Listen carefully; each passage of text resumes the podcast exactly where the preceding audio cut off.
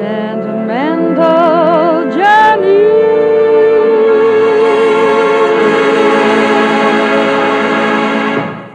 There it was, that song that started so many performances of the fabulous Palm Springs Follies. Also leads us to this week's episode of I Worked at the Fabulous Palm Springs Follies. Thank you for joining me today.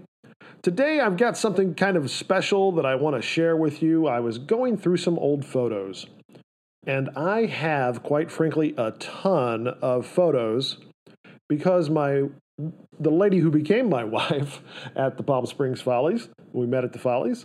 We'll get into that story at another point. She was the head of the lighting department for many years. She took quite a few photos over the years as they were trying to refine the lighting. Mr. Markowitz always wanted to see what things looked like. She took a ton of photos. Well, except for this week's photo, is one that she didn't take, and I'm really not sure where it came from. I don't know. I know that there was a time that I took a few photos, just personal photos, and this may be one of those. And what I'm looking at is a photo of the guy who was the main moving light operator and designer at the Follies for many, many years, and that's Dave Hall or as he was known in many other circles in the entertainment industry that he worked in for a long time and still works in, Too Tall. Dave is a wonderful man, and he was an amazing fellow to work with at the Palm Springs Follies. And I'm looking at a photo of a moment in time in that lighting booth, and there's some amazing things that I see in this booth that bring back, quite frankly, a lot of memories the first thing that strikes you right off the bat is Dave. Now, Dave is a tall fellow. I'm 6'2 and he's taller than I am. So that's exactly why they called him too tall, I suppose. I look at the photo of Dave, and what I see right away is a guy that is focused on the stage. Now, he might have posed for this photo. That doesn't matter because this is the Dave you would have seen if you would have walked into the lighting booth while he was working. One of the things that I can remember about Dave, first meeting him right off the bat, is he was not a sit around kind of boss. And for many years, he was the lighting boss at the Follies. He came in in the mornings. He took maybe five minutes to decompress in the morning. You come into work, you don't want to get hit with a lot of things right off the bat. So he'd take that five minutes and just kind of relax, see what was going on for the day. He wasn't an email kind of guy. He relied on Paul or Franklin who at the time was the stage manager, uh, to deliver whatever notes or emails that he had to have. Dave would then usually have a list of notes from the previous day's performances. Those notes came from several different places. The first place on that list those notes came from was, of course, Mr. Markowitz. The next place those notes would come from would be Dave himself, followed by someone like Franklin. At the Follies, you never stopped designing. Whether you were the costume designer, whether you were the music designer, Johnny Harris, whether you were Riff Markowitz, whether you were the advertising and marketing team led by Miss Jardine, you never stopped designing. Whatever your job was at the Follies, you were always moving forward your feet were always moving. And by that, I mean you were not sedentary at the Follies, especially if you were somebody that was in charge of something. And even if you weren't somebody that was in charge of something, you were expected to come up with new ideas and bring those ideas to the people that were in charge something that may have been able to work at the Follies, and sometimes it wasn't something that worked at the Follies. Dave is a very focused and amazing lighting designer, technician, operator.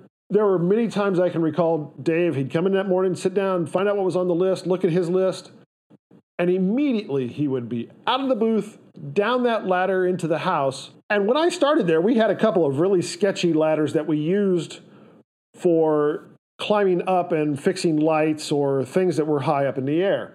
One of those ladders was a typical A frame ladder, although it was very tall. I don't know how tall it was, but it was very tall and it was made of wood. It was a typical A frame, and then it had another ladder attached inside of it, it's very hard to picture, I'm sure. You can probably Google this and find this. That once you got to the top of the A frame, you then pulled up this other ladder, and it that ladder went straight up.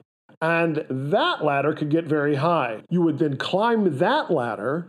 Once you reached the top of it, you straddled it. It was wooden. Did I say that? I said that. It was wooden. It was scary. And when I first joined the Follies, for that first couple of months I was there, before I got kind of ensconced into the audio department with Keith, there were times that I climbed that ladder. And I hated that ladder. At first, I wasn't necessarily scared of it. I did it because that was the job. And I wasn't scared of it. And as time went on, I got frightened of it. And the other ladder that we had was, a, was that extension ladder that we used to go up into the booth from the house was an aluminum extension ladder. And that ladder we would use out in the house as well because there was a bar of moving lights. They were intelligent lights. And these lights were old school at the time. Well, they were new school, but now they're old school. They had a mirror on them that moved, and they were called I beams or Intellabeams, I believe is the word that the full phrase. And you had this section out in the house that you would have to go to that had a, a pipe that had several of these lights on it, maybe four or six of those lights, plus the projector that we used during the show for pre show and during the show. I can recall so many mornings, and I don't know how many years we used those lights.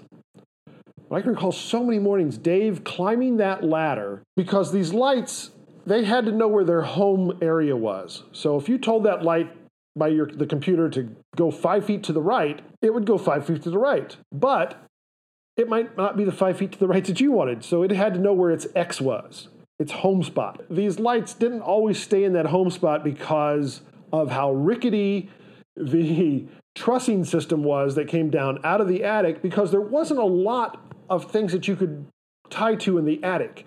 It's not that they were unsafe and they were going to fall on anybody by the word rickety. I just mean rickety in that they were not solid. They, they moved, they would sway, especially as the lights moved.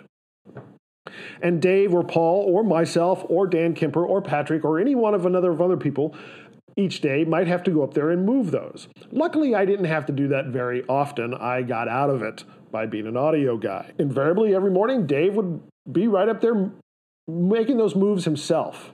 I can recall many days where he would go down with his notepad and his pen and walk around the stage looking up at the lights, making notes of things that he wanted to change or that Mr. Markowitz wanted to change or that a performer saw that maybe wasn't correct or that, that needed to help them out. You know, especially when you had a juggling act, for instance, the lighting had to be just so because when they looked up in the air they couldn't look up into a light. They had to be able to look up and see whatever they were juggling. Or in our later years we had a, a lady that uh, climbed a ladder did some acrobatics and things up there. Morgana i think was her name. Is that right? Morgana? Someone will correct me in the Facebook group on that, I'm sure. One of the other things I see as soon as I look at this picture that sticks out as much as Dave sitting there is that notepad and pen sitting right next to him. Those two things go hand in hand Dave and a notepad. They work together.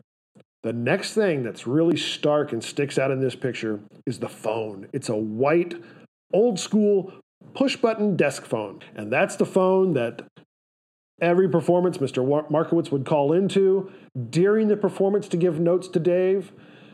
And it wasn't just Dave that he did this to, he did it to us and the audio team. I, did it too. Uh, he called us, or possibly the stage crew backstage. Mr. Markowitz was hands on in every little bit of that show. And quite often, even though he took uh, audio notes on his little recorder that he carried with him everywhere, sometimes he wanted things done right then. And he made that phone call, and it would come in. And that phone just sticks out off the bat and it, it, it almost, I don't say it gives you shivers. It's just a, a thing that for somebody that was in that position, just boom, hits you right there. The next item, a pair of binoculars. Now, I have no idea any longer, I can't recall how far back and up the lighting booth was from the stage. It was far enough back, though, that in certain instances you needed binoculars and you would use those binoculars to fine tune where Dave needed to point lights. We had a pair of binoculars in the audio department once we moved to the back of the house because we always kept tabs on how microphones were sitting on a performer's face. Franklin and later, other stage managers used the binoculars to check curtain pulls and things like that. Sometimes you'd see a cable suddenly hang out and you were trying to figure out where that cable was going or what it was doing there. Now, the next part of this is the thing that the Palm Springs Follies and everybody that worked there for many years did better than any other entertainment production in the world has ever done. On Dave's desk are two, two track balls and those are reversible mice. So your typical computer mouse has a ball on the bottom.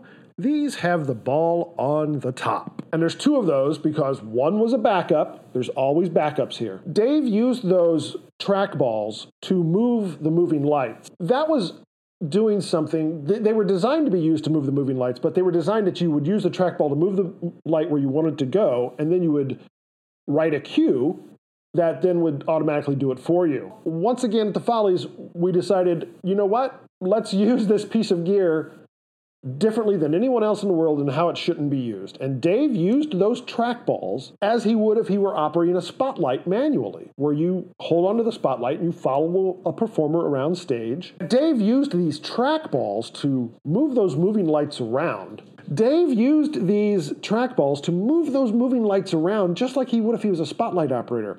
Something that nobody else in the country was doing. We used to talk to people from other shows or other tours, and they would be amazed that we were doing this. I say we, I mean the collective group of follies, but more than anything, I mean Dave Hall. This was something we were proud of. It was something that, again, we took and made our own at the Follies. And it's one of those things that we build upon that make the, uh, the building blocks of the follies so special, that made the, the follies head and shoulders above everyone else, and was another one of those building blocks that made the follies sold out, selling tickets, kept those buses running. No matter what department they were in, we were all part of the building structure of the fall. Of course, one of the other things we see on Dave's desk is a television because we did record to videotape all of the shows. And sadly, like many big name television shows in the early days, they recorded over tapes, so you lost episodes. Well, we did the same thing at the Follies. After a certain time, we started recording over VHS tapes that we'd already recorded to. Yet we use those tapes so people like Dave can refine his art, can make his painting better, can make his painting different can improve upon everything he did. And now that I'm looking at this picture a little further, this is a little later in our time at the Follies because Dave has his hair uh, relatively short here. I think it's probably collar length. When first arrived at the Follies, Dave had hair that might have gone all the way down to his waist. Just looking at this picture, I could stare at it for a couple of hours because I'm, I'm, I, even though it's the picture is very dark, and I'm going to use it as the cover for this week's episode, so maybe you can see it as well. There's just so many little things here that I see that I can almost smell the booth. And it's not that it smelled bad, but you know, you had a certain the building had a certain air about it, a smell and a feel. And if I was in a if I turned the lights out in this room right now and looked at this photo, I might feel like I'm actually in that booth with Dave. I can hear Dave's voice I can hear the voices on the other side of Dave, Franklin, or uh, Paul, and I don't want to ever lose those memories. And it's a great snapshot of a moment in time. And I'm happy that I have this. And I'm happy that I got to talk to you a little bit about my friend Dave Hall. And we talked about Dave in an earlier episode and uh, steering wheel incident and how he helped us uh, get back and forth to work. I just wanted to tell you more about Dave since I uh, came across this photo in my library. And now that I look at it, and I know I'm still in contact with Dave, he's in Colorado, I think I'm going to print myself a copy of this photo. Actually, two copies. I'm going to send one to Dave to keep. I'm going to send one to Dave to get his autograph. My friend, Dave Hall, and the things he's surrounded with bring back so many memories of the fabulous Palm Springs Follies. Thank you, everyone, for joining me on this episode. So tune in next time to I Worked the Fabulous Palm Springs Follies.